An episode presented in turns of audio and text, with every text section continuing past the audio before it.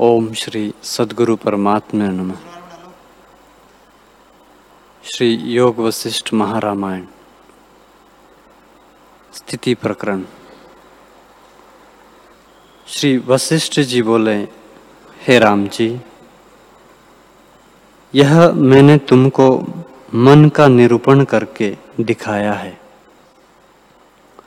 और अवस्थाओं का निरूपण भी इसी निमित्त किया है। और प्रयोजन कुछ नहीं। इससे जैसा निश्चय चित्त में होता है, तैसा ही भासता है। जैसे अग्नि में लोहा डालिए तो अग्नि रूप हो जाता है। तैसे ही मन जिस पदार्थ से लगता है, उसी का रूप हो जाता है। भाव, अभाव, ग्रहण, त्याग, सब मन से ही होते हैं। ना कोई सत है, ना असत है। केवल मन की चपलता से सब फुरते हैं। मन के मोह से ही जगत भासता है और मन के नष्ट होने से नष्ट हो जाता है। जो मलिन मन है, सो अपने फुरने से जगत रचता है। यह मन ही पुरुष है। इसको तुम अशुभ मार्ग में ना लगाना। जब मन को जीतोगे, तब सब जगत में तुम्हारी जय होगी। मन के जीते से सब जगत जीता जाता है। और तब बड़ी विभूति प्राप्त होती है। जो शरीर का नाम पुरुष होता तो शुक्र का शरीर पड़ा था। वो दूसरा शरीर न रचता। पर उसका शरीर तो वहाँ पड़ा रहा और मन अन्य शरीर को रचता फिरा। इससे शरीर का नाम पुरुष नहीं मन ही का नाम पुरुष है। शरीर चित्त का किया होता है। शरीर का किया चित्त नहीं होता। जिस और चित्त जा लगता है, उसी पदार्थ की प्राप्ति होती है। इसमें संशय नहीं। इससे यह अति तुच्छ पद है। आत्म सत्ता का चित्त में सदा अभ्यास करो और ब्रह्म को त्याग दो। जब मन दृश्य की ओर संसरता है, तब अनेक जन्म के दुखों को प्राप्त होता है। और जब आत्मा की ओर इसका प्रभाव होता है, तब परम पद को प्राप्त होता है। इससे दृश्य ब्रह्म को त्याग के आत्म पद में स्थिति करो। राम जी ने पूछा, हे भगवान, सर्वधर्मों के बेटा जैसे समुद्र में तरंग उपज के फैल जाता है, तैसे ही मेरे हृदय में एक बड़ा संशय उत्पन्न होकर फैल गया है कि देश काल और वस्तु के परिच्छेद से रहित, नित्य, निर्मल, विस्तृत और निराम में आत्म सत्ता में मलिन संबित मन नामक कहाँ से आया? और कैसे स्थित हुआ? जिससे भिन्न कुछ वस्तु नहीं है और ना आगे होगी। उसमें कलंकता कहाँ से आई?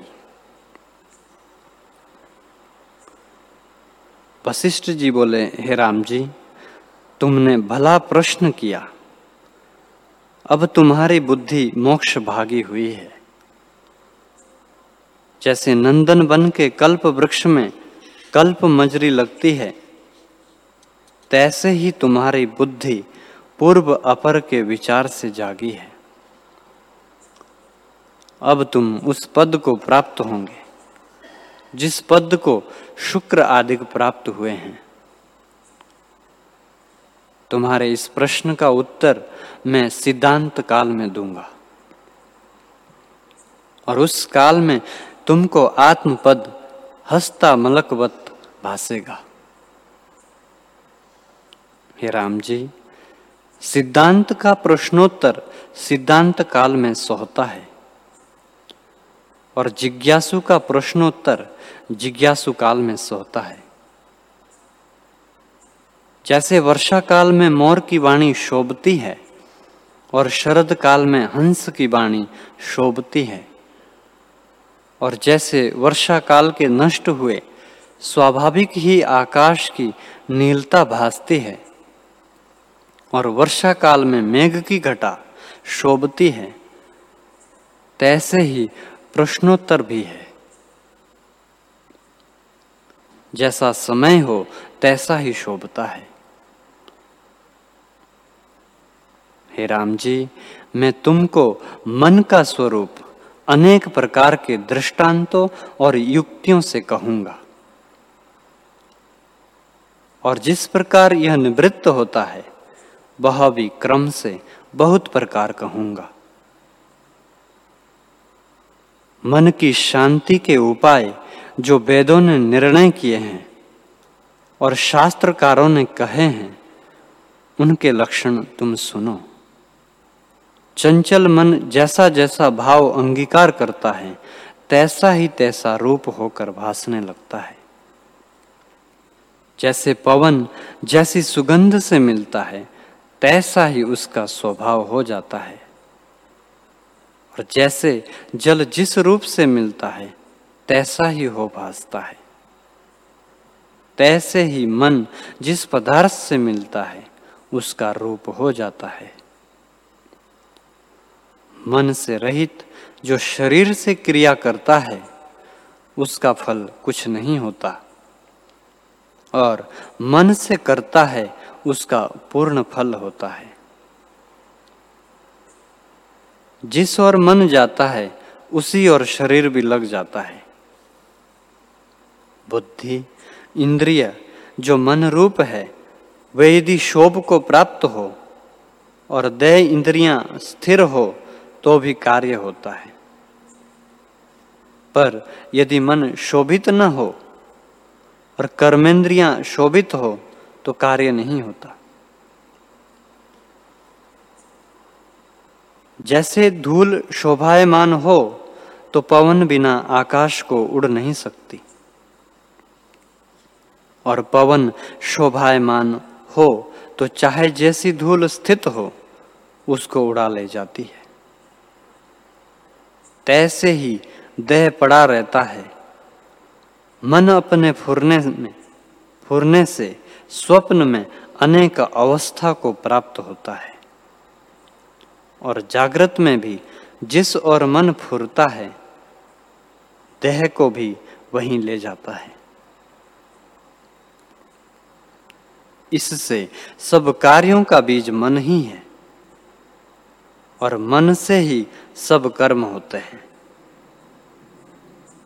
मन और कर्म परस्पर अभिन्न रूप है। जैसे फूल और सुगंध अभिन्न रूप है तैसे ही मन और कर्म है। जिस कर्म का अभ्यास मन में दृढ़ होता है, उसी की शाखा फैलती है। उसी फल को प्राप्त होता है और उसी स्वाद का अनुभव करता है। जिस जिस भाव को चित्त ग्रहण करता है, उसी भाव को प्राप्त होता है। और उसी को कल्पना रूप मानता है। धर्म, अर्थ, काम, मोक्ष, ये चार पदार्थ हैं। उनमें जिसकी दृढ़ भावना मन करता है, उसी को सिद्ध करता है। कपिल देव ने सब शास्त्र अपने मन की सत्ता ही से बनाए हैं। उसने निर्णय किया है कि प्रकृति अर्थात माया के दो स्वभाव है। एक अनुलोम परिणाम और दूसरा प्रतिलोम परिणाम। जब प्रतिलोम परिणाम होता है, तब दृश्य भाव प्राप्त होता है। और अनुलोम परिणाम से अंतर्मुख आत्मा की ओर आता है। आत्मा शुद्ध रूप है। इससे आत्मा की ओर अनुलोम परिणाम ही मोक्ष का कारण है। और कोई उपाय नहीं। वेदांतवादियों ने यह निश्चय किया है कि यह सर्व ब्रह्म ही है। शम, दम आदि से जब मन संपन्न होता है, तब यह निश्चय होता है कि सर्व ब्रह्म है। उनके चित्त में यही निश्चय है। ब्रह्म ज्ञान के सिवाय और किसी यत्न से मोक्ष नहीं होता। विज्ञानवादी कहते हैं कि जब तक बुद्धि फुरती है, तब तक संसार है। और जब यह अपने स्वभाव में फुरती है, तब उस काल में स्वरूप में स्थिति होती है।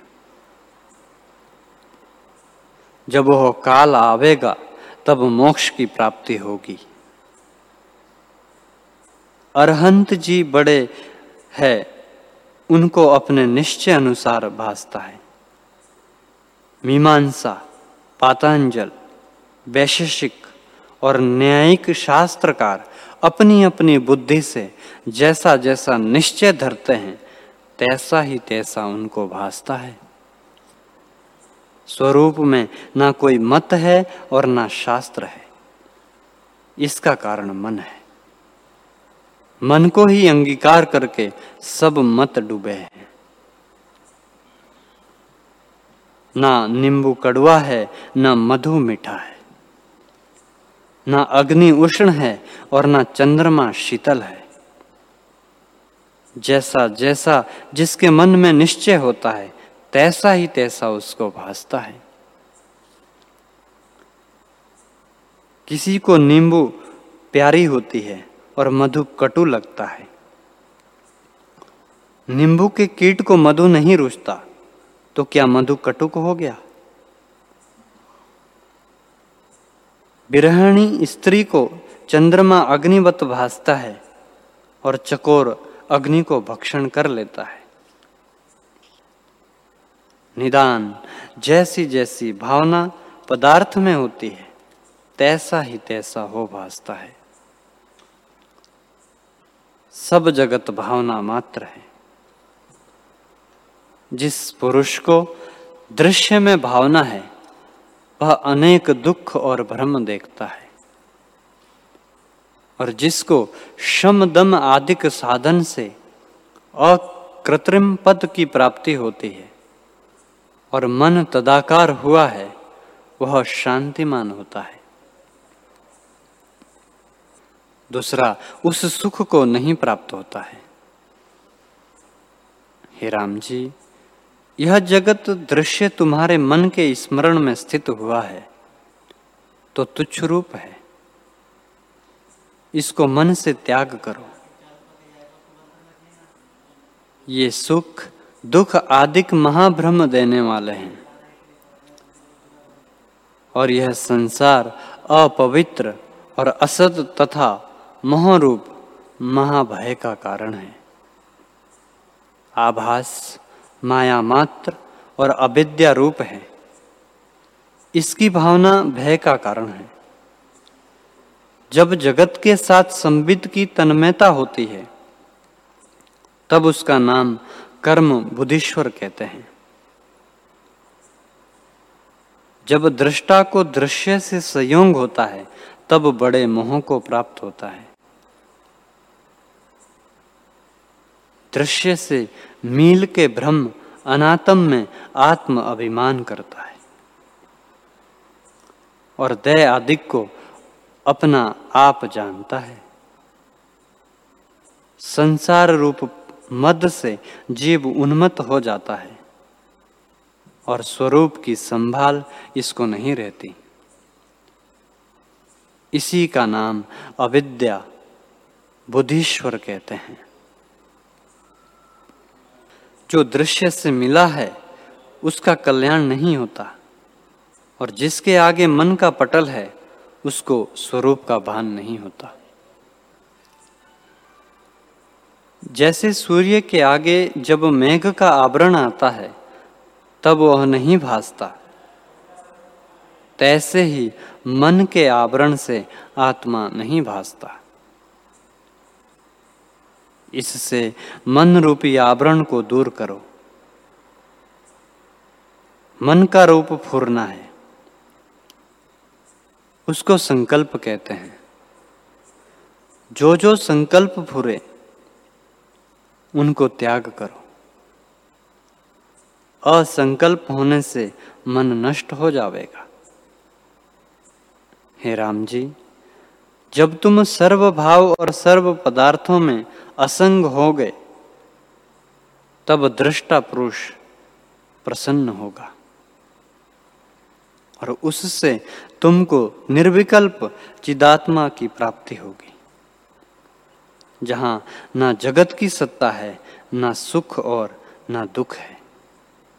केवल अद्वैत भाव है, जो अपने आप में प्रकाशता है।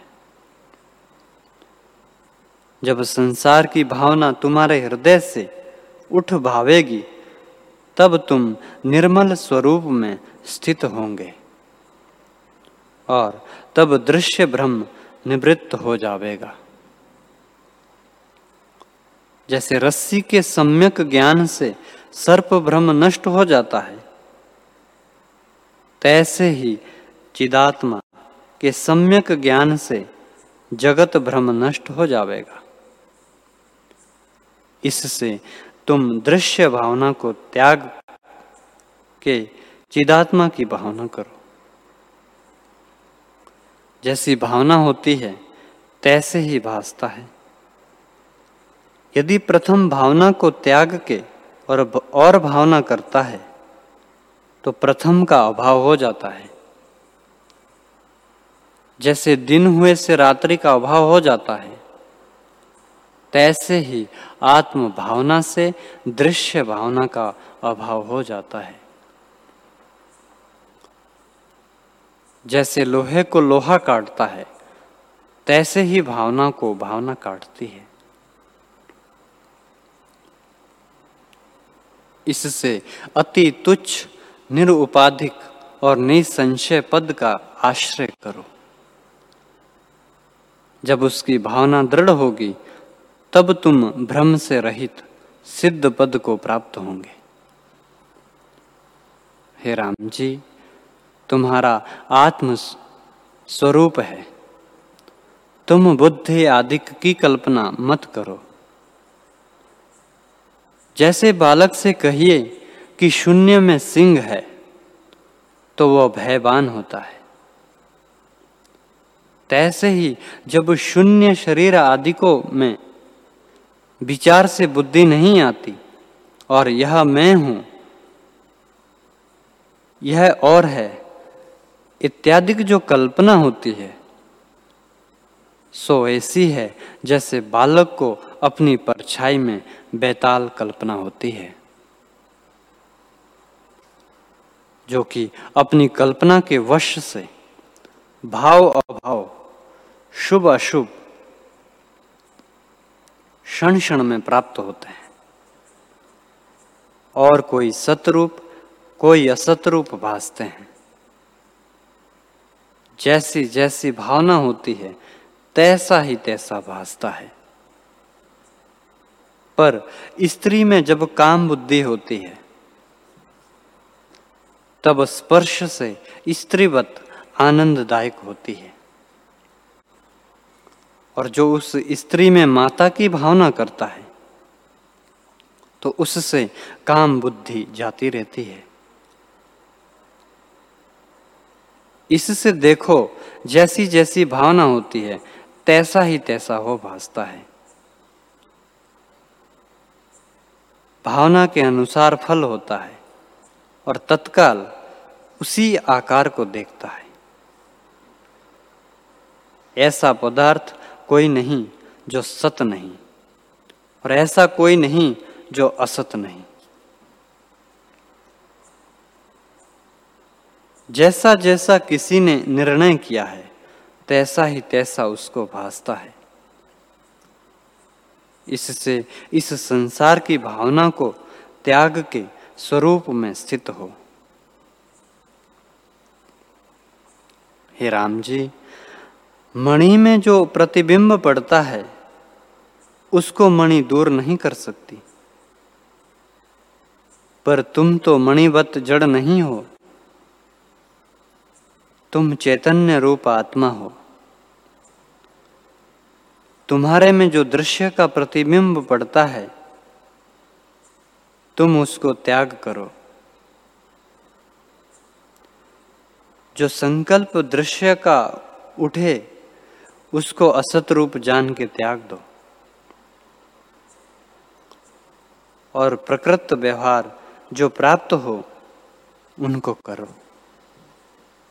और मणि की नाई भीतर से रंजित से रहित हो रहो। जैसे मणि में प्रतिबिंब, बहिर्दृष्टि आता है और भीतर रंग नहीं चढ़ता, तैसे ही बहिर्दृष्टि व्यवहार तुम्हारे में भासे। पर हृदय में राग द्वेष स्पर्श ना करे।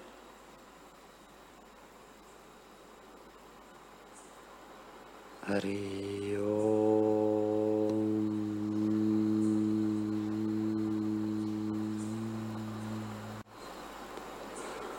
ओम। सहनावतु सहनाभुनक्तु सह वीर्यं करवावहे।